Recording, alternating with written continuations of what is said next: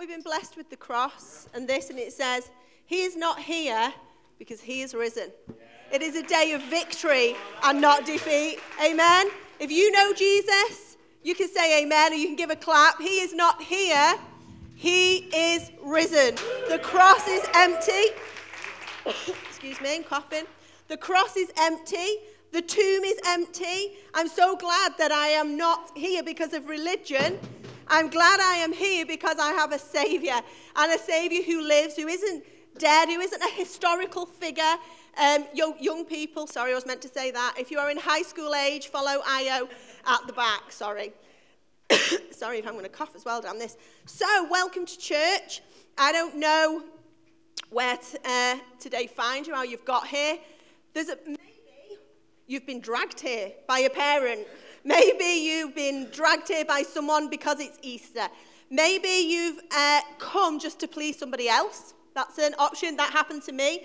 I remember um, about the age of 20, 21, um, going to a church event. I've been brought up in the church, but I'd not gone for many years. And going to a church event simply because it was for someone else, because there was a special day happening for somebody in our family. And I went along to it and I walked in at the back as late as possible, but not late because I don't like being late. Anybody who knows me knows I don't like being late. I went to the theatre the other week with family and made them arrive an hour early and sit in the car park. So I don't like being late. So I wasn't late, but I was as late as I could be without being late. and I remember walking in, and the hall was packed, like the main hall. Everyone was in the seats. And, and uh, I remember my mum waving at me from the second row because she'd saved me a seat, and me thinking, oh my gosh, I've got to walk past everybody and sit on the second row. This is the last place I want to be. But my mum had saved me a seat, and I was there for somebody else. But let me encourage you because I had no idea and I had no intention that that meeting was going to change my life, but it did. And so I don't know what, how you've got here today. Maybe you've re- you're relieved that someone's invited you because you wanted to come to church but not been quite sure how to come or whether you can just walk through the doors. Maybe you've come alone, I don't know, but one thing I do know is that you're welcome. And that every single week we welcome new people into this church. And you saw by all the different people that were standing and sitting that the church is growing and it's growing every single week. And that's why in two weeks' time we're going to double services and we're starting an evening service because we're literally at the place where we can't fit everybody in. I mean, there's a lot of people away this week and we're full. and, um, you know, if our whole church was here, you wouldn't get everybody in. There would be a substantial amount of people sat in the cafe listening to it through a speaker. So, two weeks' time, we do double services. We start our evening ones, six o'clock here, and we are thoroughly excited about it. But you're welcome because we don't know you, but we've been expecting you because we're always ready to welcome new people. Um, so, what does Easter mean to you? Is it the thought of the bank holiday that really gets you? You're like, your bank holiday. You know, maybe you've got plans, maybe you're going out somewhere tomorrow. Maybe it's just the fact that it's a four day weekend, four days to lie in. That, that, do you see that laugh? That's because she's got kids. that was a sarcastic laugh because the kids get up at seven o'clock even on a bank holiday. But maybe it's that. Maybe it's the Easter eggs because Easter eggs aren't just for children. There was one year, I promise you this, that I ate my children's Easter eggs three times over. I bought them early, got organised, thought being organised. I'd just like to say I didn't have five kids up by that point, only four, right? So I didn't eat 15 eggs, um, but not 15. And, and I ate them three times over because isn't there something about chocolate, um, chocolate Easter eggs? that's way nicer than any other kind of chocolate. An Easter egg, there is, thank you. And it got to the point where after eating the third lot of their Easter eggs when they were in bed at night, that I had to buy them again and take them to my mum's house and hide them uh, so that I couldn't get them. Because if any at night, if I wanted to eat the Easter eggs, I would have to get in the car, drive to my mum's house, find the Easter eggs. This is how bad it got. So the family who's I'm going to their house afterwards for lunch, you don't have to hide your kids' Easter eggs. I'm over it, right?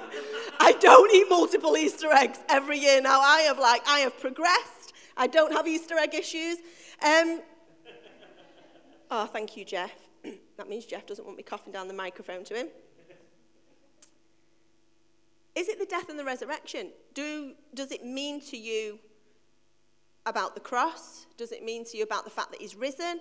Does that enter your head? There's no judgment if it doesn't, you know, not at all, you know, but I'm just asking, does it? I, I wonder if we took a vote today, which I'm not going to do, please, you don't need to raise your hands, how many believe that the cross is relevant to today and to our future? Or how many of us believe that it was a moment in, in history, it was a moment in time, it was just uh, a, a, a historical event that happened that is recorded in a book somewhere? How many of us even believe that it's real? And how many of us believe that it was something significant? That there had to be something more than just a moment in time? That there had to be something more than just a historical event? Because I wonder if we went out of these walls today and actually took a vote, how many people realize that it's relevant today? And I feel that it's so important that we leave this place today knowing that it matters, knowing that it counts for something, that it's not just you can pick up a book and blow the dust off that's on a shelf and, and it's in there, knowing that it's not just something that you learnt at school when you were a kid and you heard about it, knowing that actually it matters, that there's a reason for it and it applies to me now. It applies to me now at 42 years of age. It still applies to me now. It'll apply to me when I'm 82. It, will, it, it means something. There has to be a meaning to this. There has to be something beyond this. There has to be something beyond us going, He's not here. He has risen. What is it? What is it? Why is it significant? You know, I'm going to give a little backdrop as to why we need Easter. Do you know, only a month ago I realised what the I button on the Sky remote did? Because I would, like, look what a film was or something, and I'd think, well, you can't tell from the title, can you, what it means? And I was like, how do you find out? And I pressed all these different things. I didn't tell Barry. I pressed all these different things, and all the things would shoot up. And then I was like, I wonder what I does. Information. There you go. Program synopsis tells you what it's all about. And sometimes you can walk into church and you don't know what the person on the platform is talking about or you have heard about Easter or you've heard about Christmas, but you don't know what the real point to it is. So I'm going to give you, we are pressing the I button on the Sky Remote, and I'm going to give you a little bit of a backdrop as to how we need Easter, why we need Easter, because I don't want to just talk for the sake of talking. To be quite honest, you could all go home and have a roast dinner or eat your kids' Easter eggs, whichever. Um, but I don't want, the, no, the point of me being here isn't to make me feel good. The point of me being here is because lives matter and because Jesus is risen. The point of me being here is that so all of us will go out and take something from this. Whether you know Jesus or not, whether you've known him for 40 odd years, whether you've known him for 30 years, whether you've known him for three days, I don't know, but that we'll all take something out of here. And so, excuse me, I want to give a little bit of a backdrop. So bear with me as we press the information button on the Sky remote. Some of you are going to go home now and go, that's how I find out what the programs are about on Sky. You just press the I button. Don't worry about this, by the way. This is my prop. And where's Claire, who has made it? He's very nervous that this is going to go wrong, Claire. It's going to be fine. All right? Okay? So I'm going to walk around this. Just ignore it for the time being. You know, when God created the world, he created something perfect. It was perfection because God is perfect. He has no flaws. He is a perfect God. And he created the world and he handed it to his children. He handed a perfect world. You know, if you have children in your family, maybe you're not a mum or dad, but you have children, you know, you don't go to that child that you love and hand them something broken. You don't give them a broken gift. When you give a child a gift, you give them the very best that you can give. And that's what God did. God handed a perfect, beautiful world that everything was catered for. And He handed it over to His kids. And his kids were Adam and Eve. And you know, to keep order in something, you need boundaries. You need rules, you need guidelines. If we didn't have guidelines in my family, it would be chaotic. I have five kids and a husband. And, and it would be chaotic if I didn't have guidelines for the husband. Um, but it would be chaos in my house if we didn't have guidelines. Now, my kids may not sometimes like my boundaries, um, and they may not like my guidelines, but as the parent, I know what's right for them. And I give them opportunity to discover that that is right. I don't dictate to them, not all the time, what I don't dictate to Sophie all the time what she can and what she can't. She's rolling her eyes on the front row, everybody. What she can and what she can't do. But I put those boundaries in place and I say to a Soph, I love you. Don't do this because it's going to mess your life up. I'll give the very best of me. I'll give the very best of me. And I'll put boundaries in place for her safety and for her future. And this is what God did. God handed over a perfect world. Adam and Eve, his kids, could want for nothing. They could want for nothing. It was perfect. And he handed it to them and he put some boundaries in place, like we do as parents, or you do as a relative to children. And he goes, Listen, hey, all this is for you. But you see that tree? Don't eat of that fruit. Don't eat that fruit because you eat that fruit, it's all going to go wrong. And I love you and I don't want that to happen. But Adam and Eve, they pushed the boundaries. And they went against what had been said and they ate the fruit. And at that instant, this perfect, most beautiful world that God had given them became broken. The relationship that God had with Adam and Eve became broken because they had made a choice. They made a choice to go against what had been given to them. To go against of, well, that's okay, God. All right, but actually, this is what I want. They listened, didn't they? They listened to the serpent. They listened to the words of the serpent that made them question God. Did he really say that? Eve, did God really say? Yes, God had said. But in that moment, Eve made a choice. And that was the time that sin entered the world because God did not make this perfect world with sin in it. And sin entered through a choice that had been made. Now, because of that, you see, God's a holy God and God's a perfect God and God's a pure God. And, sin is a blockage between us and God. When God had made this perfect world with his children, with us in mind, let's remember that, with us in mind. Now, that, that may, you might struggle to comprehend that, but we're talking about creator God. We don't have to understand it all. I don't understand the, man of, the, the mind of the man who made the Xbox. So it's okay that I don't understand everything about God with my natural mind. I'm not supposed to. All I need to do is know him. and so Suddenly, the relationship breaks down between the father and his kids because the kids have made a choice and something's come in between, and God can't live with sin because sin goes against everything that God has created. And so, when Adam and Eve made that choice, the world became broken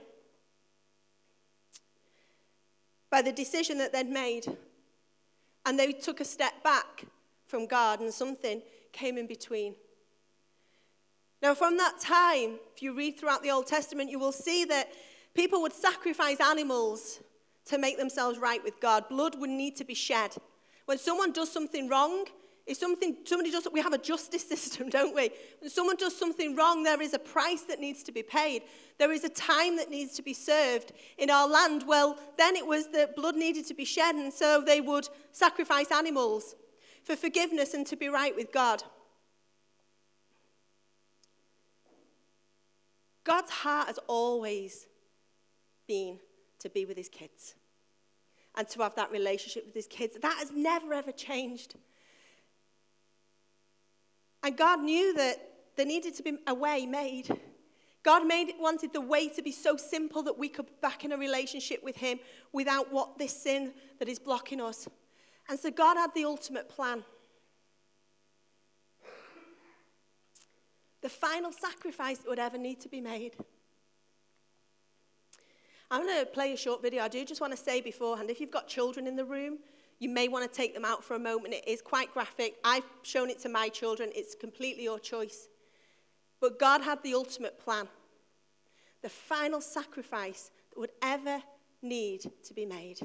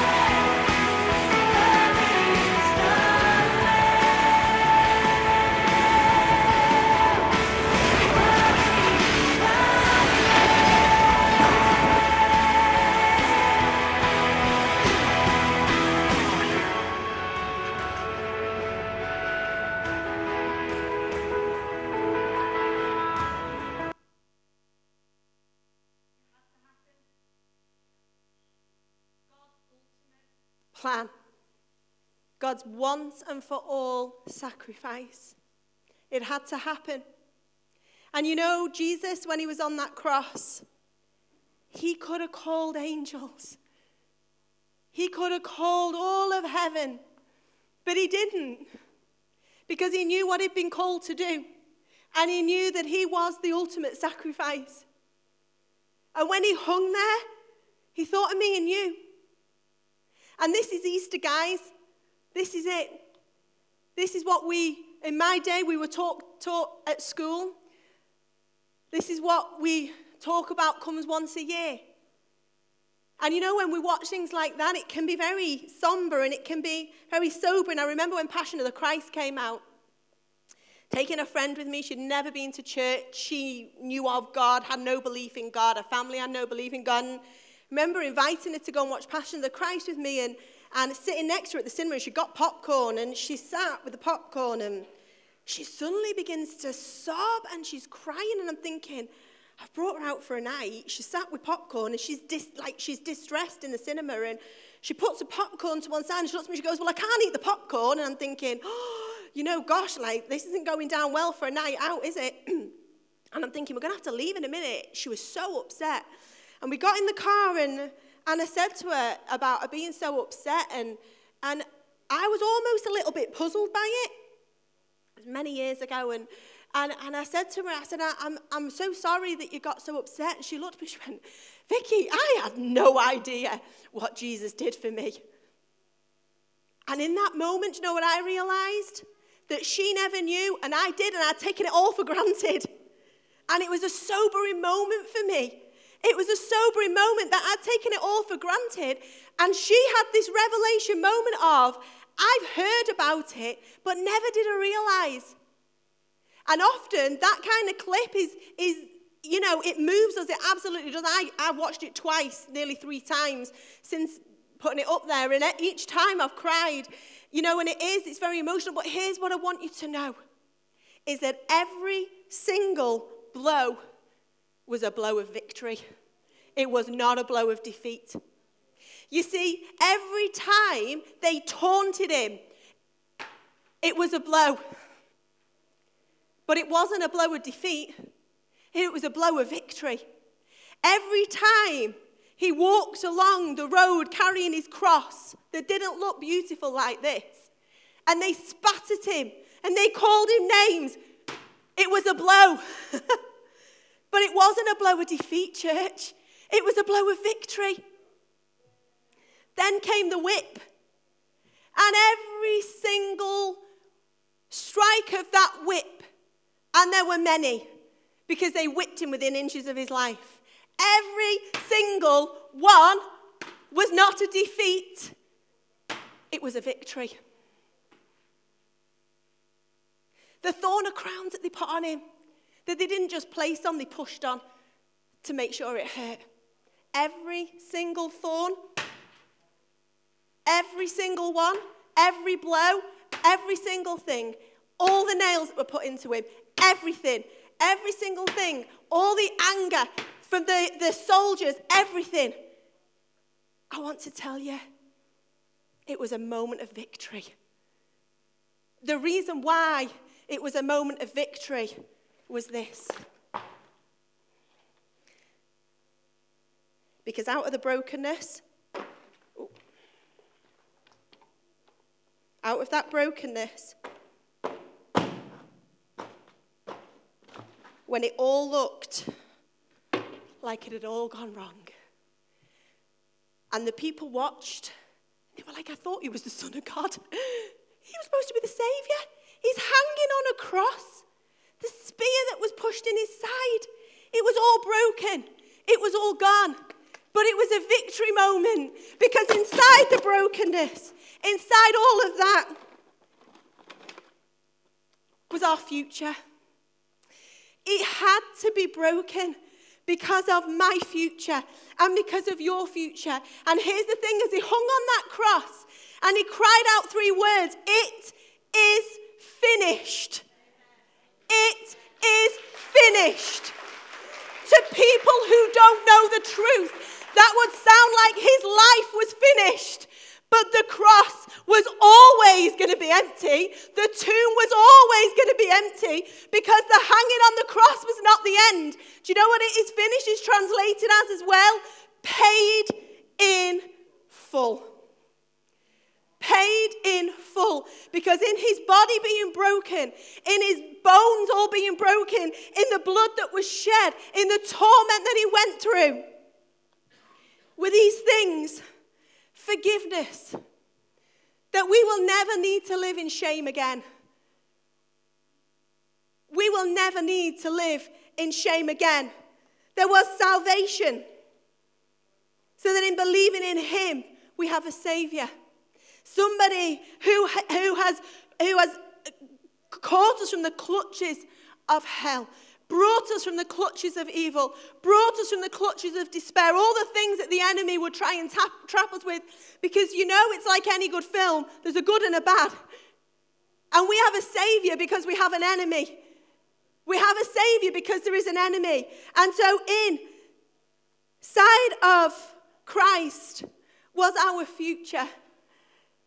And every blow and every torment and every moment of, of defiling him, whether it be in words or with spit or whatever it would be, that every single thing was because our future was inside. That we would have hope. Through forgiveness, we would have salvation. Through salvation, we would have hope. We would have hope for tomorrow. We would have hope for what happens when this life is over. You know, I know with all certainty, and I can only know this because I know God. I know with all certainty that there'll come a day when this will go. But I know that when it does, I know where I'm going.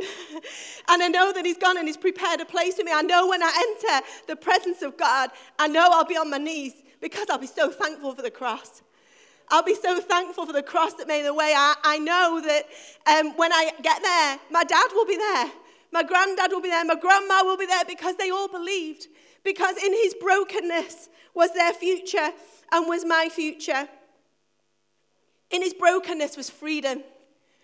My freedom, your freedom, freedom from the past. In his brokenness was a belonging. I believe there's people in here today, and you have spent your life wondering where you belong. Maybe you've spent your life being told you don't belong, but I want to tell you because of the cross, because of the brokenness, out of the brokenness came a belonging. Because God has always wanted you. And He has always wanted me. So that He made a way, the ultimate sacrifice, the one sacrifice that there would never need to be anything done again like this. Because He's always wanted you. And you belong with Him because that's how He created things in the beginning. A joy there was a joy within him for our future. There was peace for our future within him. There was a confidence of tomorrow that because he lives, because of the cross, and because he lives, I can face whatever life brings my way because of who he is. When he cried, It is finished, it meant the power of your past. Didn't mean his life was finished meant the power of your past and the power of my past and those things that have tried to hold us, those feelings of not being worthy, those feelings of not belonging, those feelings of shame. He's like, it's finished. It's finished. That all we have to do now is believe in Him. He's a good God, that He would make a way. So simple. That it is finished was a declaration over our lives. It is finished was a declaration for you. It was a declaration for me that actually it wasn't just a moment in time, it was something significant for our future. Something that I will carry with me to the moment I see him face to face when I enter heaven. It, I will carry this with me forever. It was so significant. In Galatians, it says this. Galatians chapter 3. But Christ has rescued us from the curse pronounced or required by the law. When he was hung on the cross, he took upon himself the curse for our wrongdoing. It is finished. Because he took it all from me and he placed it on himself. and he took it all from you and he placed it on himself, even though it didn't belong to him. It is finished so that we could be free.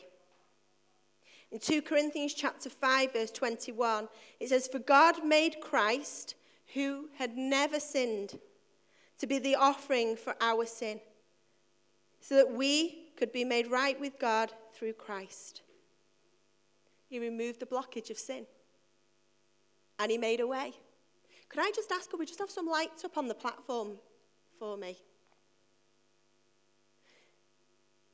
Christ, who had never sinned, paid the price to remove the blockage so that we could have that relationship that God had always wanted with his kids. I know with my kids, thank you. I know with my kids, my heart's desire for all of my kids is that I would have a good relationship with them and that I would always have that even when things might get in the way. That's my heart's desire. And God's heart's desire from the beginning of time was that he would always be able to have a relationship with God, and, and his kids messed it up. That he would always be able to have a relationship with us, and his kids messed it up and they got it wrong. But he's a good father. And he made a way. And he could have done anything. I remember Barry saying once, you know what? He could have given all the wealth of the world to buy us and make a way, but he didn't. Gave the thing that cost the most, his only son. And this is why Easter is so significant. His broken body was not a negative. I hope that we would view Easter from now on as not a negative. Yes, to remember the great cost, absolutely, and respect for it, but that we wouldn't see it as a negative and a somber moment because it was filled with all that we needed for our future. It was filled with all that we needed for our freedom. And you know, when we know that, then we tell others because the cross was filled with everything for their future and their freedom. And, and it doesn't end, it keeps going and going and going and going and going as we pass the word along. That his body that was broken wasn't a negative, it was what was needed for our future, which symbolizes the greatest love of all. John chapter 10, verse 10, it says, I came that they may have and enjoy life. This is Jesus speaking, saying, This is what I came to do. This was my mission. This was my call.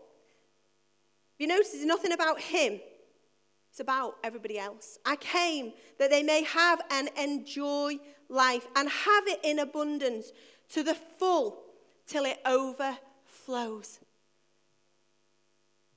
If you don't know God, your best life yet is a prayer away. It changes everything. That moment I walked into a meeting like this and I was there for somebody else, and my mum did the mum thing and saved me a seat at the front. I did not realize in that moment that my life was about to change. And my life changed in a way like nobody else had ever changed it for me before. Because he changed it through the ultimate sacrifice. That I would never need to feel shame again. I would never need to feel fear again. I would never need to feel bound again. And my life changed. And your life, your real, true life, is a moment away, like it was for me.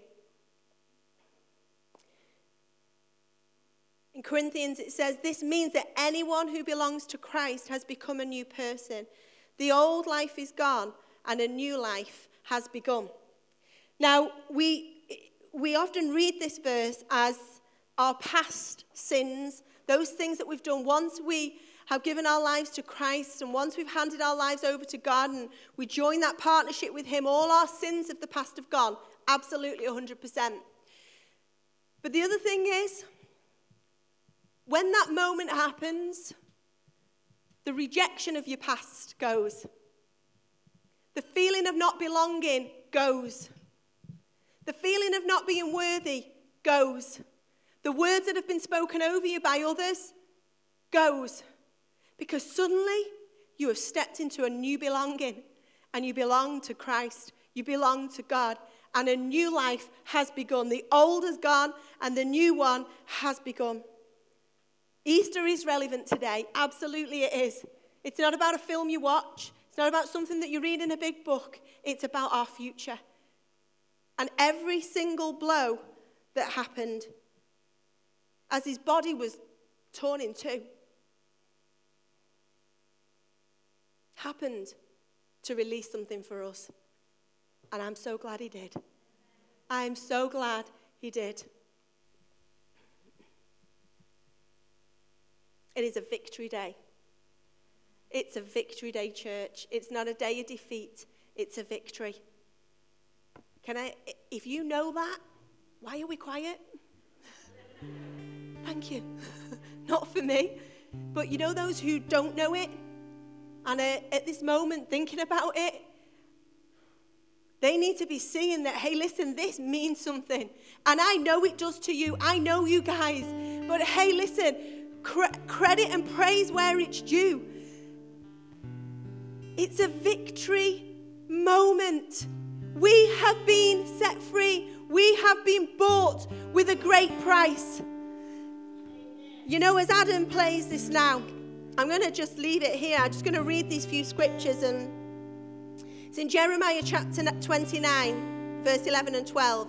It says, For I know the plans I have for you, says the Lord. If you have thought about giving your life to God, you've never actually done anything with it. I want you to know today that you don't need to be fearful because He's got a great plan for you. He knows the plans for your life. They are plans for good and not for disaster. You don't need to panic that He's going to get it wrong. To give you a future and to give you a hope. And it says this in those days when you pray, I will listen. Your future is bright. Your future is bright because the cross is empty, the tomb is empty, and because Jesus is alive. Your future is bright because out of his brokenness, it contains your future. And as Adam and the team come up and play a song, and Barry's going to finish the meeting off, if you want to come and speak to us at the end, maybe you've been thinking for a while about giving your life to Christ. It's a prayer away, that's all it is. Believing in your heart and confessing with your mouth, that's what the Bible says. It's dead simple. God made it simple. Come and speak to us. We would love to talk with you and explain more about it. Let's close with this song. Thanks for coming, church, and we will see you next week for our baptism service.